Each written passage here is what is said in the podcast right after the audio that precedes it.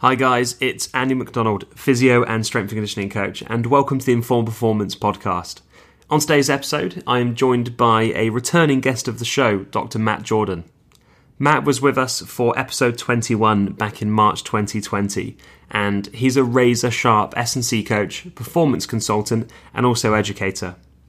In this episode, we will be discussing the force velocity curve and individualizing your considerations to the athlete in front of you.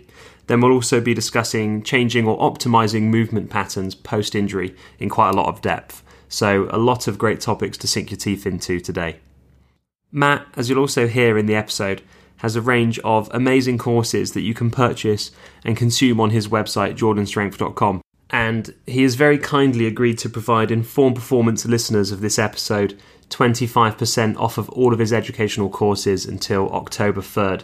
The code you'll need for this discount is INFORMEDPOD2021, all in uppercase, so definitely check that out on his website, jordanstrength.com. This episode of the Informed Performance Podcast has been sponsored by VOL Performance, makers of the ForceFrame. Used by health and performance professionals for assessing and improving performance and rehabilitation, the ForceFrame is a powerful solution for quickly and accurately testing isometric strength and imbalances. In addition to testing athletes, the ForceFrame is also used to maintain and improve strength, offering over 130 isometric training protocols. As a portable and easy-to-use system, the ForceFrame is designed to ensure every measurement can be accurately and reliably measured, time after time again. To learn more about the ForceFrame, visit our sponsor, volperformance.com. Let's crack on with today's episode. You're listening to Informed Performance with me, Andy McDonald, and here is today's episode with Dr. Matt Jordan. Matt Jordan, welcome back to Informed Performance, mate. Hey, thanks for having me, man. Good to be here. No, it's good to get you back on and good to catch up. So you were, of course, on the show with me for episode 21 in March 2020, I think, which feels longer ago than it was. But for good measure, can you fill our listeners in on your background through to maybe your current day job, just in case this is someone's kind of first encounter of you? Yeah, no, absolutely. In a nutshell, I moved to the Olympic Training Center here in Calgary many moons ago. I was really fortunate to have been sort of mentored and obviously got to know personally Charles Pollican, who kind of exposed me to the career path that I took. And obviously passed away a few years ago, but Charles was a big influence in my life that kind of got me pointed in a direction. And long story short, as I spent the next 15, 20 years as a sport physiologist and strength and conditioning coach working with several of Canada's Olympic teams. It was an amazing career, working a lot with winter sport, but across a range of sports for sure, American football, mixed martial arts, boxing, snowboarding, all kinds of sports. The main thing that sort of sparked a career change for me was after the Vancouver Olympics, honestly, just needing a change in my life. I think a lot of coaches and practitioners get to that stage where they're, they just are looking for a pivot. And that was exactly the case for me. At that point, it had been my fourth Olympic cycle and I was just needing to sort of reevaluate my life. And I got put back with Alpine Ski Racing, and the athletes, anybody who's involved with ski racing will know that the prevalence of ACL injury is just, it's like every other athlete seems to have an ACL injury at some point. And I had always wanted to go back and get the PhD done, which I did. And I did a PhD in medical science, which the focus was trying to develop better tests, better capacity to forecast recovery after ACL injury, and obviously better rehab and training that helps injured athletes at large, but more specifically at the time was elite alpine ski racers, helping bridge the gap between their injury and getting back to their pre-injury performance level. So, I kind of say it's like we're bridging the gap between sport performance and sport medicine, and trying to put the performance into rehab and really helping athletes over the long term get back to where they were. So that's kind of the journey, as I went from, sport physiologist and strength and conditioning coach to PhD medical science to, now where I sit today, which is, I head up sports science at the Canadian Sport Institute Calgary, which is one of the Olympic training centers in Canada. I'm an assistant professor in kinesiology at U of C, and still doing lots of consulting and online education and work in the area around the fields of sport performance and bridging the gap with rehab and injury. Cool. Very good mixed bag that I've no doubt keeps you incredibly busy. Yeah, absolutely. for the listeners' benefit, I've completed your online education, and I've genuinely got an enormous amount out of it, both from a physio perspective and a strength and conditioning perspective. And a lot of today's conversation is going to be me cherry picking some of the topics that I enjoyed reading about from your courses. And firstly, the information is just excellent, and I think the way you've formatted and organized the content for the learner, or for me in this situation, for my ability to just kind of work through at my own pace, I thought was brilliant. And firstly, just as inspired how we at Informed Performance are now going to set up our educational platform, stealing your ideas. But let's firstly just talk about what education you provide, and for context, for the topics that you have, why did you choose them? And I guess contextually, why do they matter? Yeah, no, I mean, really appreciate that little segue there. I sometimes feel fortunate that my journey in high performance sport, like in the realm of Olympic sport, I mean, I'm not the only person, so I'm not trying to say like I'm the only one who's benefited of this, but I sort of feel like I got classically trained in the world of, training methodology and periodization, sports science, sport physiology, in the sense that many of my mentors along the way were just highly, highly embedded in for decades in the world of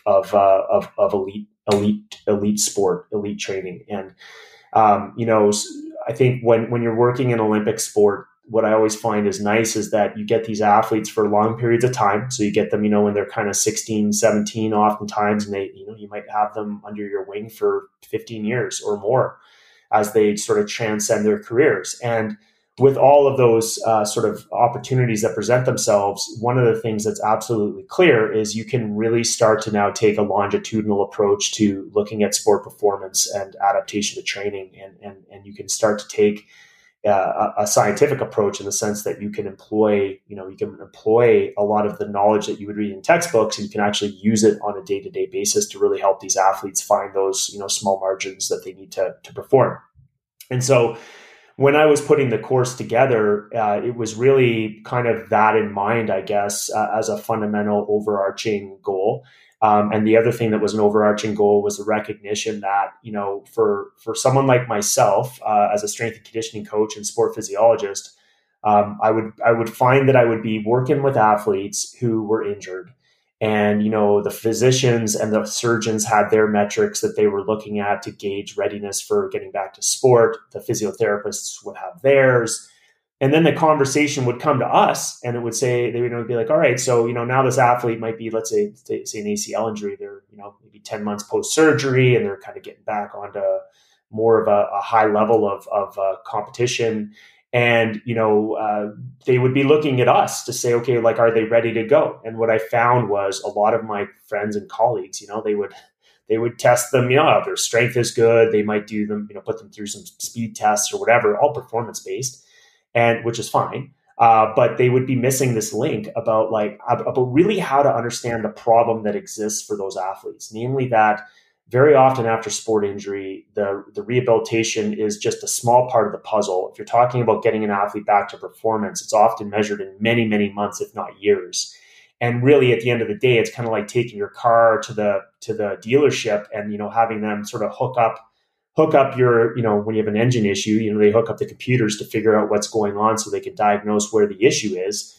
In a very similar way, we just didn't have those tools. And so that's the second part of the course, which is how do I help bridge the gap between the sport performance world and the more clinical sport medicine world, not from the standpoint of trying to train, sport performance people and make them clinicians. I'm talking about allowing them to speak the language a bit more and then to develop their own acumen and their own ways of being able to add to the puzzle of helping athletes get back after injury. So with all that said, the first course is a real deep dive into the science of muscle strength and power. I call it first principles, but you go back to first principles of physiology, biomechanics. I think they're essential, fundamental knowledge bases for people like ourselves. We try to always connect it back to the real world. We spend a big chunk of time looking at movement assessments and where they fit. And then we get into neuromuscular testing. And one of the techniques, obviously, that has become more commonplace is the use of a dual force plate system to evaluate kinetic asymmetries. So we spent a lot of time on that. Course 2 is a deep dive into program design. So what I'm trying to do is take all the science and all the testing and all the assessment techniques that we talk about in Course 1, and then really converting it into some tangible outcomes for how you can design programs. Including, energy systems and looking at periodization and a big chunk around return to performance after injury. We have a full course on eccentric training and sort of assessing eccentric strength capacity, just because that's often a specific niche area that we're interested in attending to. And then, the final part is how strength and conditioning coaches, sport performance practitioners, sport medicine practitioners can think more like a scientist. And so we have a final kind of course where it's about, using, kind of, I call it like white belt skills in the programming language called R. I'm not there to try and make you a code ninja. I'm just trying to, teaching somebody who's never coded in their life. Like, you don't even understand what the heck this is. And then how to work with data, how to understand sort of data structure, data cleaning, all those pieces of the puzzle, but using that programming language R to streamline processes. So I'm sure people who are really expert in R would probably provide criticism to my approach, but it's really meant to be like, you've never done this. How would my brain approach learning this in a really basic way? So you get those skills, and then you can launch yourself into the world of becoming a bit more data driven and a bit more independent along that journey. So there you go. That's the courses, and that's where it all came from.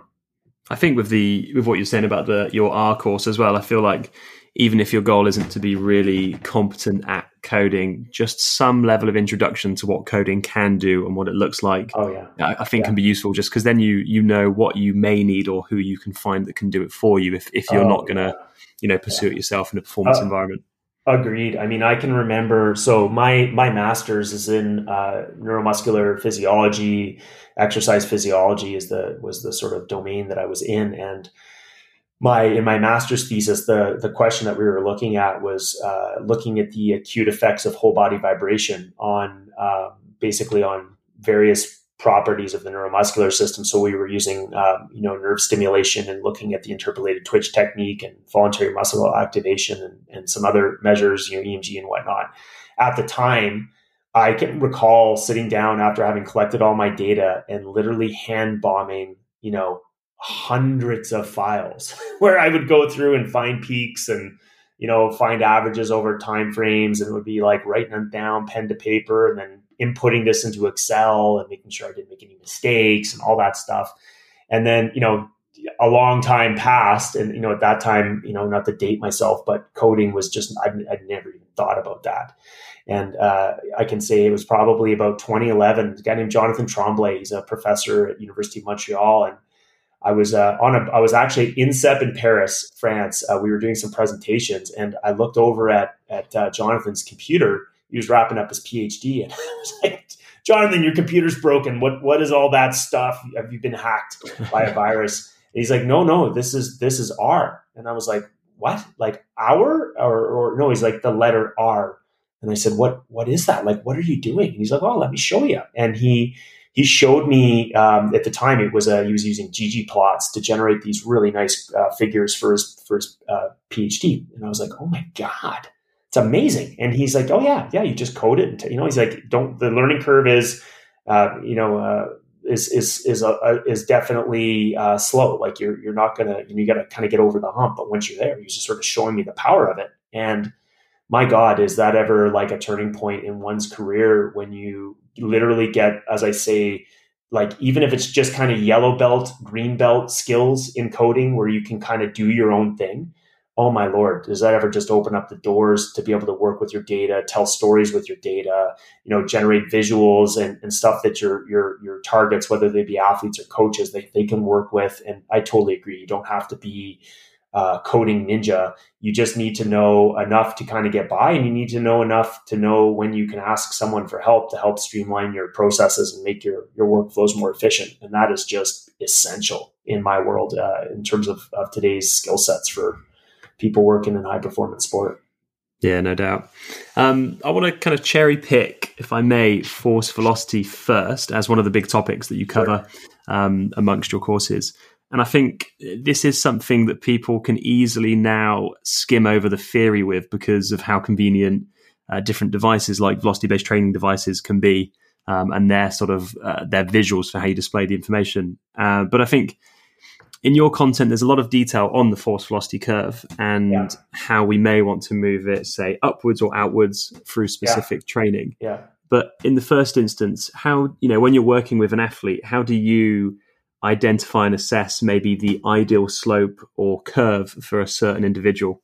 And the reason I say this is because, a tractor and an Audi, as you describe as an analogy, may have the same output, but have a different task design. Yeah, no, absolutely. And, it's such a hot topic, and I think it's such a useful assessment technique. But I do have some comments that just to tee this up. And, I was one of my mentors and the guy that I studied under for many years, a guy named Dr. Walter Herzog, who's a bit of a legend when it comes to biomechanics. Now his research these days is more, past, 25, 30 years has been more fundamental, looking at the mechanics of how muscles work and really trying to understand muscle contraction. So he's sort of subcellular tissue mechanics, which is, a mouthful to say at the very least. But Walter, his original background was as a track and field coach. And so he is just keenly interested in everything related to sport performance. And he's keenly interested in the types of research interests that I've got. And so we always had some amazing conversations around this. And the first thing to mention that I think is so crucial is a force velocity relationship depends on how you measure it. And that's a key thing that I think listeners need to understand, is that there is this basic muscle property, the force velocity relationship, that explains, and it goes back, to the 1930s, it explains the properties of muscle during a concentric muscle action, whereby as the velocity of muscle action increases, the force generating capacity decreases in a maximally activated muscle at a constant length, which are two other really important parts of the puzzle to say, and I'll link this back to testing in a second. But that notion that it depends on how you measure it and that it is a maximally activated muscle at a constant length, these are important things because this then starts to shape the types of force velocity relationships that you may measure by virtue of the testing that you're doing. Now you expand out to our world where we're looking at, elite sport. And in the course, I talk a lot about this from kind of some fundamental notions, right? So this idea of intercepts and slope. But really what I would encourage anybody listening who's interested in this to do is remember that how you do this depends on how you measure it. And what you want to make sure is that for your situation that you are in, that you develop a robust methodology where you can understand the error and you can understand what you're obtaining, and then understand the relationship with performance. And so to that end, in the course, I talk a little bit more, I kind of move away from a force velocity profile to the term I call it sometimes a functional force velocity relationship. And by functional, I mean just some sort of task. Obviously in the course, I talk a lot about jumping. but using some sort of task with various loading conditions where you can sort of create what the relationship is between some sort of velocity measure and then change in loading conditions. So in this case, when we develop this in the course, what you'll see is the dependent variable. So what we're measuring is the takeoff velocity and jumping, which we are able to obtain a relatively good, like we you know, just sort of by virtue of the types of stuff that we do in our lab, we know, you know, it's a relatively stable measure. It's got good reliability. What we put on as our independent variable, so the variable that we're changing is the loading condition. And in this case, we're talking about the load on a trap bar jump squat. And really, at the end of the day, not to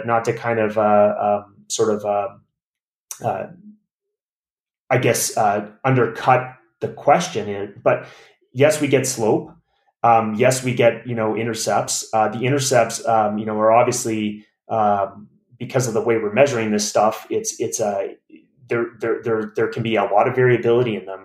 But what I would say is, once you've done this and you've measured well, how you extract variables to help sort of create frameworks of monitoring can be extremely nuanced. Like you can use these the way you need to accomplish the goals, given the environment you're in. And I'll just give you one example of this.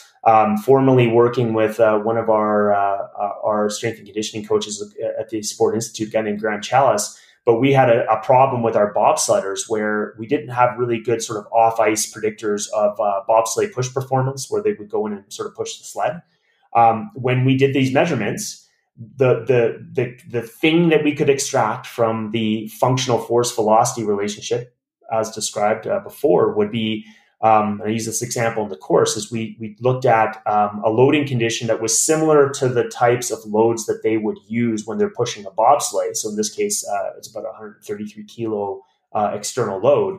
And we extrapolated using the linearity of that relationship to actually predict what the takeoff velocity would have been with 133 kilos had they jumped with it.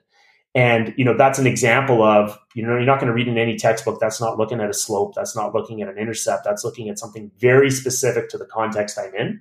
But, you know, if you do good measurements and you kind of realize that how you do this sort of depends on your context, that what you obtain depends on how you measure it.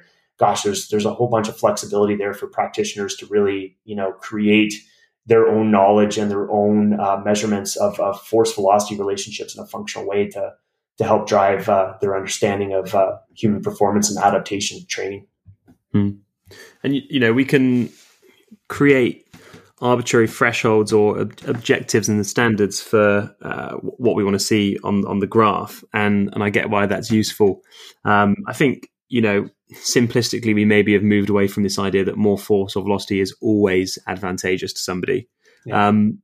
But of course, there's scenarios where we don't always want to layer on, say, more output to the system, perhaps if technique is suboptimal or falls outside an ideal symmetry index. How do you personally navigate cross-comparing the kinematics or the movement technique as the sort of movement piece against kinetics and output? And I'm asking you this because I think the quality of the underpinning kinetics is important to know as well. Yeah, no, I mean, I think probably the best example here that I can take that can help really delineate the importance of having, you know, I always say it's like we're not coaching a spreadsheet, we're not training a spreadsheet, we're training a real live human being, right? So it works both ways. It works both in the sense that we realize that measurement can't solve all our problems. And on the other hand, if you're not measuring, you're likely to overlook or overestimate the impact that you're really having on the athlete and their adaptation to the medicine you prescribe them, which is your training programs, right? I mean, that's what you do and I do and everybody else does is you sit down, you put pen to paper, you write a program, and your hypothesis is, your hunch is, if I give you this, it's going to make you better in specific ways. That's kind of a key tenet of the types of work that we do. And I think in the case of injury, this is an example where you need to kind of holistically view the athlete from the idea, exactly like you said, how they move, the kinetics, and I'll say simply like how they're applying force and absorbing energy and whatnot as they move about, and having ways example of being a functional force velocity profile where you can really characterize basic muscle properties, basic functional properties of the neuromuscular system to track adaptation over time. So back to the injured athlete, I'll give you an example. It's a case study example that we talk about in the course. In this case, it's an athlete who suffers a horrendous knee injury. I mean, essentially a full knee dislocation.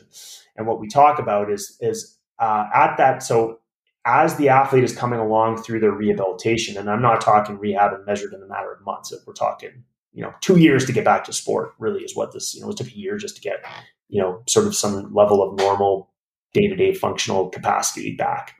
But shortly thereafter, I mean, the athlete's healing capacity and their physical fitness capacities are just massively impressive. I mean, the athlete actually hits a personal record in the personal best in power clean, shortly after, a few mesocycles of training. He's just doing unbelievably well, right? This is great. Now, the naive strength coach might say, wow, that's great. I mean, you just hit a new personal best in a power clean. I think you're going to be ready to go here sooner than we think. Like, we might actually be able to accelerate your return to sport because you're obviously doing so well in the gym. However, when you really break down his movement patterns, when you really break down his strength capacities, what was absolutely clear was, despite the fact that he was able to hit a personal best in the power clean, that when we watched how he moved, and we measured the kinetics, in this case, using our functional force velocity test, which was essentially measuring the takeoff velocity as our dependent variable. So basically takeoff velocity and jumping across 3 loading conditions. It was absolutely clear that this individual was lacking eccentric strength capacity and sort of more generally movement control through phases of movements when he was putting on the brakes. So what this appeared as was elevated kinetic asymmetries, especially with greater loads, only in the eccentric deceleration phase of a counter movement jump. We were also able to tie this back with high speed video and other kinematic measurements to clearly show that when he was in those phases of movement, that his general control of that movement, you could observe visually that there were deficits that needed to be addressed.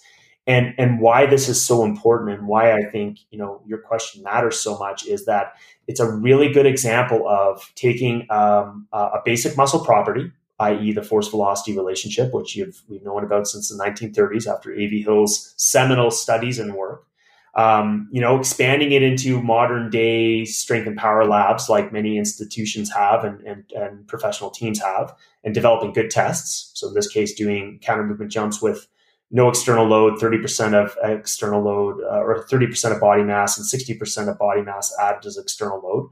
Breaking down the jump, not only just looking at how high did you jump, but actually looking at the kinetics. So now looking at the force signature of the individual in phases of movement that matter, i.e. how he unloads, how he puts on the brakes, and how he pushes into the ground to get himself up and off the plates. And then really using the clues that are sitting in front of you to drive decision-making. So yes, his power clean is great, but when you break down the kinetics, the kinematics, and you look at these fundamental, I would just say fundamental muscle properties, but at the whole body level, it's like, holy geez, we're really missing stuff here. And I'll add one more kind of flavor to the question, is that now that you know what matters, in the sense that you've measured something and you can clearly see where the deficits exist, you can actually target your training to be able to address those deficits. And why this matters so much is that I can recall the first program we designed to help kind of bridge this gap. The individual went back and trained in their hometown for a period of about 4 to 5 weeks. As a strength and conditioning coach, my bias would be that I'm an amazing strength and conditioning coach. And of course, my programs are absolutely bulletproof. And if I give you this program, you're going to do nothing but improve and become, amazing at the things I'm trying to train. But if you're not measuring it, you can't change it. lo and behold, the individual comes back after their first training block on my magical program, and they have gotten worse. They are actually worse at the things that were previously identified as gaps. And the reason that they were worse is that they were training on top of bad movement patterns. So in this case, this individual was training to maximize the load on the bar, not training to maximize the movement competencies that we were trying to work on. So there's a difference there, right? If I'm trying to lift to maximize the amount of load I have on the bar, that may be a different movement competency than if I'm trying to train to ensure that I'm changing a deficit that I've observed in an eccentric deceleration phase that may relate to my, to my overall development as I get back to sport. And so it was not the case that the athlete came back after 6 weeks with magical improvement. In fact, it was the opposite. They'd regressed even more, which was another clue, hey, okay, what are we missing? Well, what we're missing is you're training with the wrong intention. And this is where I think your point was so brilliant at the beginning there, Andrew. The question is that we're not always training just to improve the capacity, right? Because if he's trying to improve the capacity, well, he should just keep going the way he's going. But that's not what we were trying to change. We were trying to change his eccentric deceleration ability, both in terms of the kinematics and the kinetics. And that requires a different intention, a different purpose in training, a different focus for him. And it was not until that next block that we were able to address it and bridge the gap and move him forward in the appropriate direction to help kind of support him as he made the transition back to sport. So, yeah, I think it's a great example. Well, it's a great question, but I think when you talk about injury, it's a great example where for your listeners, you can employ kind of a broad approach to this, be Sherlock Holmes, try to figure out the problem, and then, design programs that are going to change the things that matter, and just don't expect that your programs are always going to work. So this is a great kind of accountability, when you're doing this in a monitoring framework, it's a great way to kind of ensure that you're moving the needle in the right direction. Yeah, it's a good amount of detail and a very good summary there. When you test and collect data on athletes, we often have to kind of follow a strict logistical plan, especially in team sports, to keep things or groups to keep things on a schedule and get athletes, on and off the rack or on and off the force plates in a timely manner. How much kind of opportunity do you have, or how much kind of stock do you place in having the opportunity to question athletes? And what I mean by this is, you can see something on the screen that sits as an outlier in the data, even if you just spot it quickly visually. But we may sometimes, the way things get structured logistically, miss the kind of human factor, like the athlete's technique belief or reasoning for why they move like that, or I don't know, maybe they're in pain. How, is that something that you factor in, I don't know, maybe time-wise or when you are testing? Oh yeah, I mean, I factored in not just. I think it's so essential for us to realize that, it's not just time and it's not just on that day, but if you don't have trust and buy-in from the athlete, all bets are off. And I'll be honest with you, I think that sometimes, all the testing that we do can be overwhelming, and it can be too much, especially if you don't have that foundation of trust. So not only is it sort of like carving off time where you can appropriately have the conversations and dive into things, but you have to take stock before you even do that to say, do I have somebody on the other side of the table here who actually trusts me and actually wants to hear what I have to say? And, I bring that up only because I don't think it matters how much you know. It doesn't matter what your credentials are. Athletes need to first buy into you and your processes in order for them to sort of be open to the types of things that, we're suggesting here. I would 100% agree that, when you have routine monitoring and an athlete's about to go kick off a training session and you measure something that doesn't seem quite right, I always pause and I ask the question is this real? Did I actually measure something that's a stable movement pattern here, or a stable measurement of something that if I was to do it again and again and again would be there and would not change? And the reason I think that's so important is sometimes it's easy to see one test and to start getting very granular and making decisions around what the app, you know, what should or shouldn't be done. And that, I just don't think that's the way to go. So number one is, you know, if you measure something and it seems outside of the norm, push the pause button, ask yourself, and again, it's the curious coach who pays attention, right? That's my Dan Pfaff quote, the curious coach who pays attention. What could be driving what I just saw there? Is it a one-off? Is the athlete, you know, is there something else going on? There are all sorts of things that might be at play. If you come in again, and let's say you make another measurement, and now you say, oh, there it is again. Okay, is it bad? Is it associated with injury? Is it associated with apprehension? Is it associated with something else that's going on? That's another important reflection point before anything is said to the athlete about what might be happening. And then I think the third step and, you know, the third point, which is really where your question picks up, is, okay, now you're going to do something about this. What's the strategy? And I am a firm believer that if I have the level of trust that, you know, I need in order to have these conversations, I like nothing better than to carve off some time and to make a training session in the strength and power lab. So we'll go in, we'll be like, all right, let's do your power cleans on the dual force plate system. Let's do some trap bar jump squats. Let's work on some of your lifts in the gym. Let's see what's going on. And then let's use the measurement as an educational tool to back up what we're feeling and what we're observing. And I think on that level, you know, I think it requires a bit of time, and I like nothing better than to find that time, but to make it purposeful, not when the athlete's feeling, you know, like they're under the gun or being measured or being evaluated, that we're doing it now in a collaborative way, sort of some shared purpose, shared decision-making. This isn't me trying to judge them and to, you know, find things that might hold them back. It's about me trying to optimize my program and optimize what I'm going to give them to do, and to have them understand where the focal points need to be.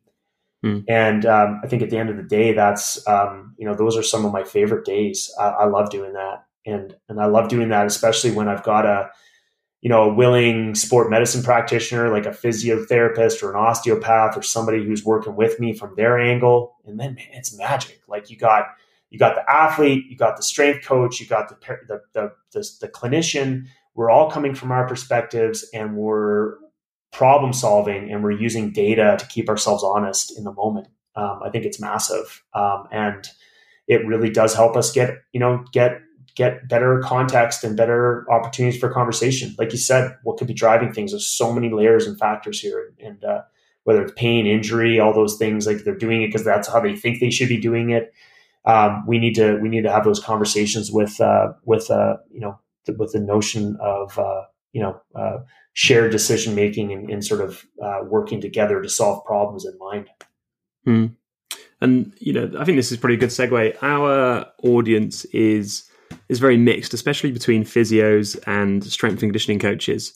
And to preface this next point or topic, I hope people are leaning on me as the host as I state a bit of an observation in practice, as I'm a physio and a coach, so I'm not taking a stance either way. But as stereotypes in the rehab process, S&C coaches can sometimes be focused on habitually cueing or picking mechanical solutions for changing a movement pattern post-injury, versus, more traditional physios may be over-focused occasionally on pain and influencing sensory input to change movement patterns post-injury. And I don't think either's necessarily right or wrong. And there's good examples of both professions where people are inclusive of broader considerations, but I think your program design course does a far nicer job than I can do explaining this under your common internal constraints section.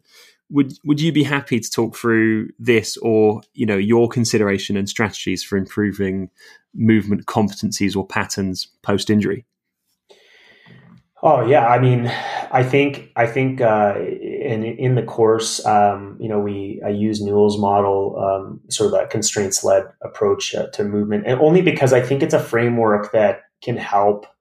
I should really think it can help practitioners understand a little, like zooming out to 30,000 feet.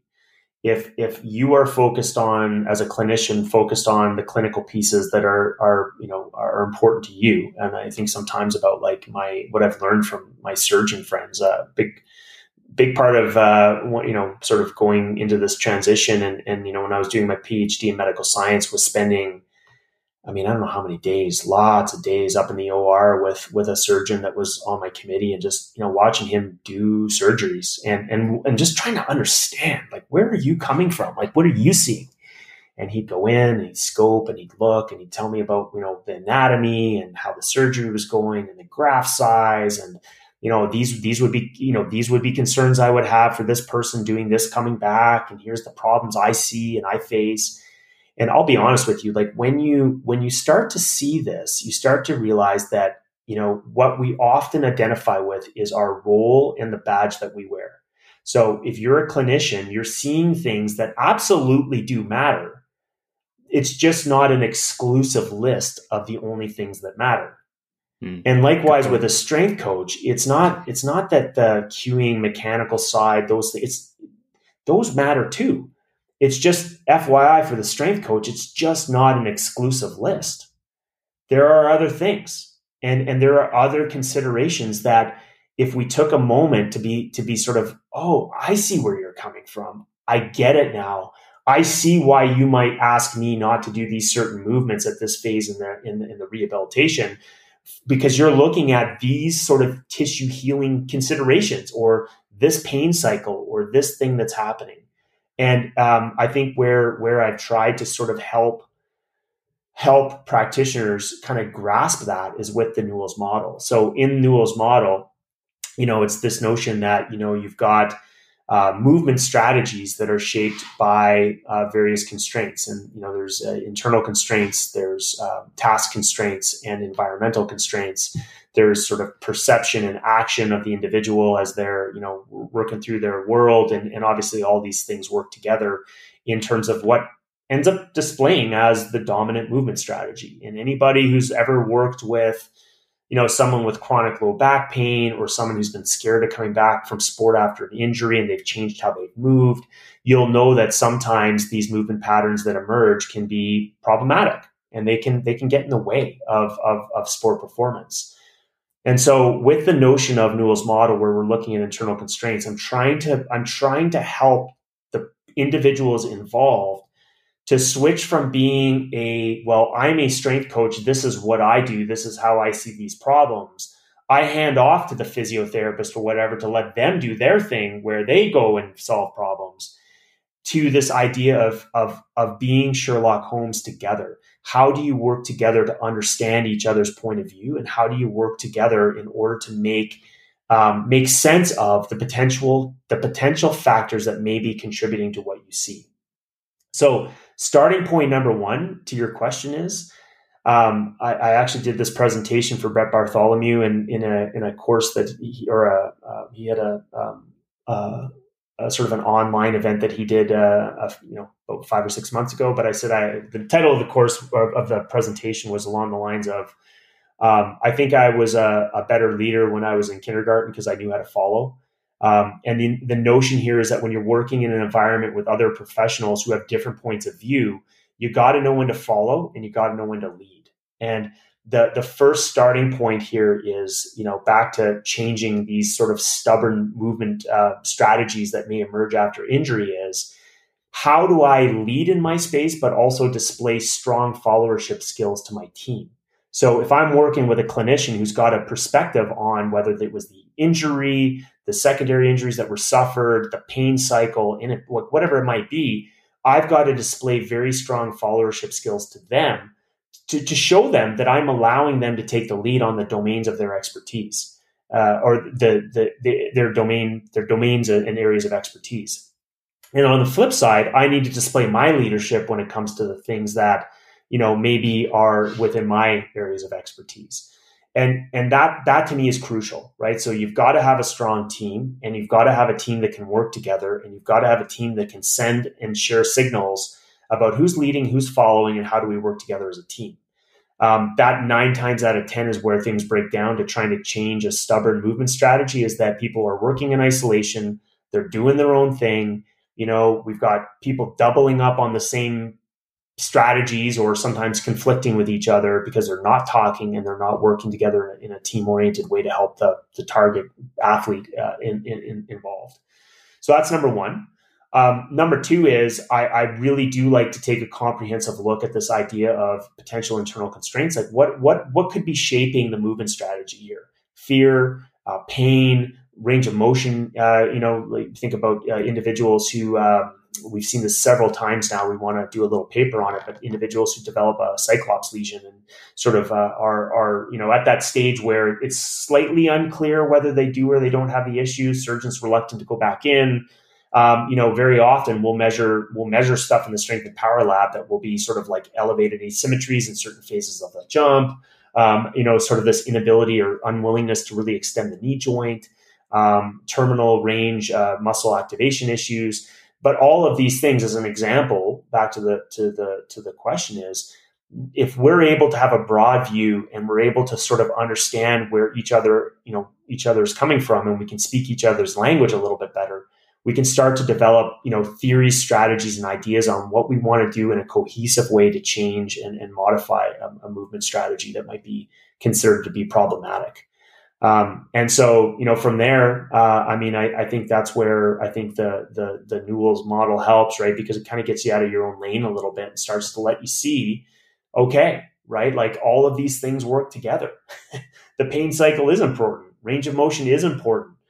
Strength at the joint is important. What's happening with swelling and tissue health is important, but equally what's happening above and below the joint are also important, including, things that might be, a little bit, distal from the area, the area that's having the issue. Again, if we can kind of lay that foundation with a good team and we can start to sort of speak the same language, I think that's honestly the best way to get after it.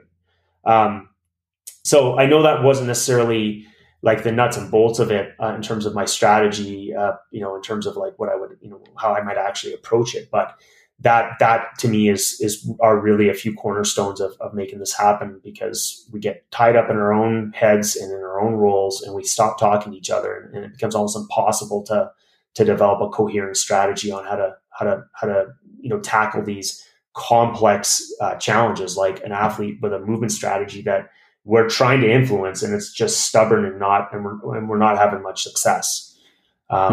Yeah. No, I thought you did a brilliant job giving that overview then, because there's a lot of nuggets in there, but I didn't give you a overly specific context. I just sort of forced you to vibe with that one a little bit. But Matt, I really thank you for your time. I think across this episode, you've done an excellent job of hitting some basic sciences, some some practical testing considerations, and then also looping in and balancing it with sort of human factors. So I know you're a busy man, and I really do thank you for your time and your contribution today in the episode. Oh, hey, no, thanks very much. Great to be here and have a chance to chat. I'm just equally appreciative of you giving me a second opportunity to have a conversation. So thank you.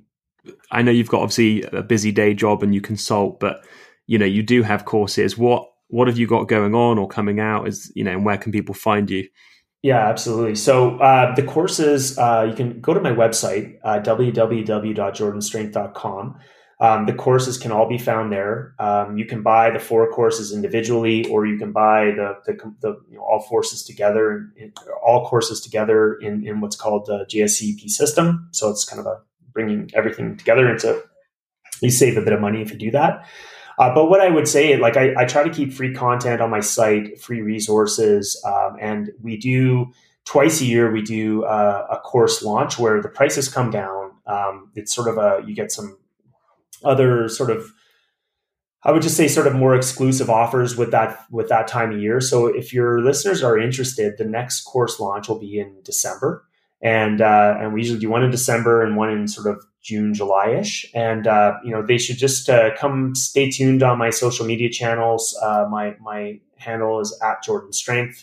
Go to my website, check out the courses, sign up to my newsletter. That way you're staying sort of abreast of what's going on.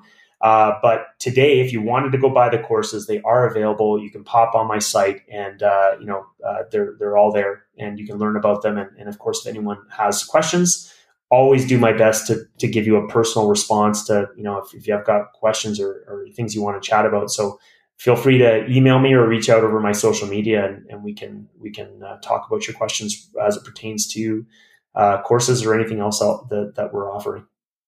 Cool. And we'll put links to your website and your social media handles in the episode description and also in the show notes for today's episode. So, no, that's brilliant, mate. And I do thank you for coming back on. And there's endless topics I could probably try and drag you back for and pick your brains on for people's benefit. Amazing. I'm happy to do it. So yeah, let's put that in the books. Cool. Perfect. Thanks, mate. Big thanks to Dr. Matt Jordan for coming back on the show. Don't forget, if you're interested in his online courses, then use our Informed Performance 25% discount code when you purchase them. Simply type in INFORMEDPOD2021 as an uppercase code to apply the discount on the price. Speaking of education, head to INFORMEDPOD2021.com where, as usual, you can find our articles, episodes, and our show notes, but topically our own educational courses and webinars too. We will have some great webinars and courses coming out consistently, starting with the Sporting Hand and Wrist with Ian Gatt. Additionally, if you want to hear about these updates in real time, then find us and follow us on Instagram at Informed Performance or on Twitter at InformedPod. Thanks for listening to today's episode of the Informed Performance Podcast with me, Andy McDonald, and catch us next time for more performance and sports medicine insights.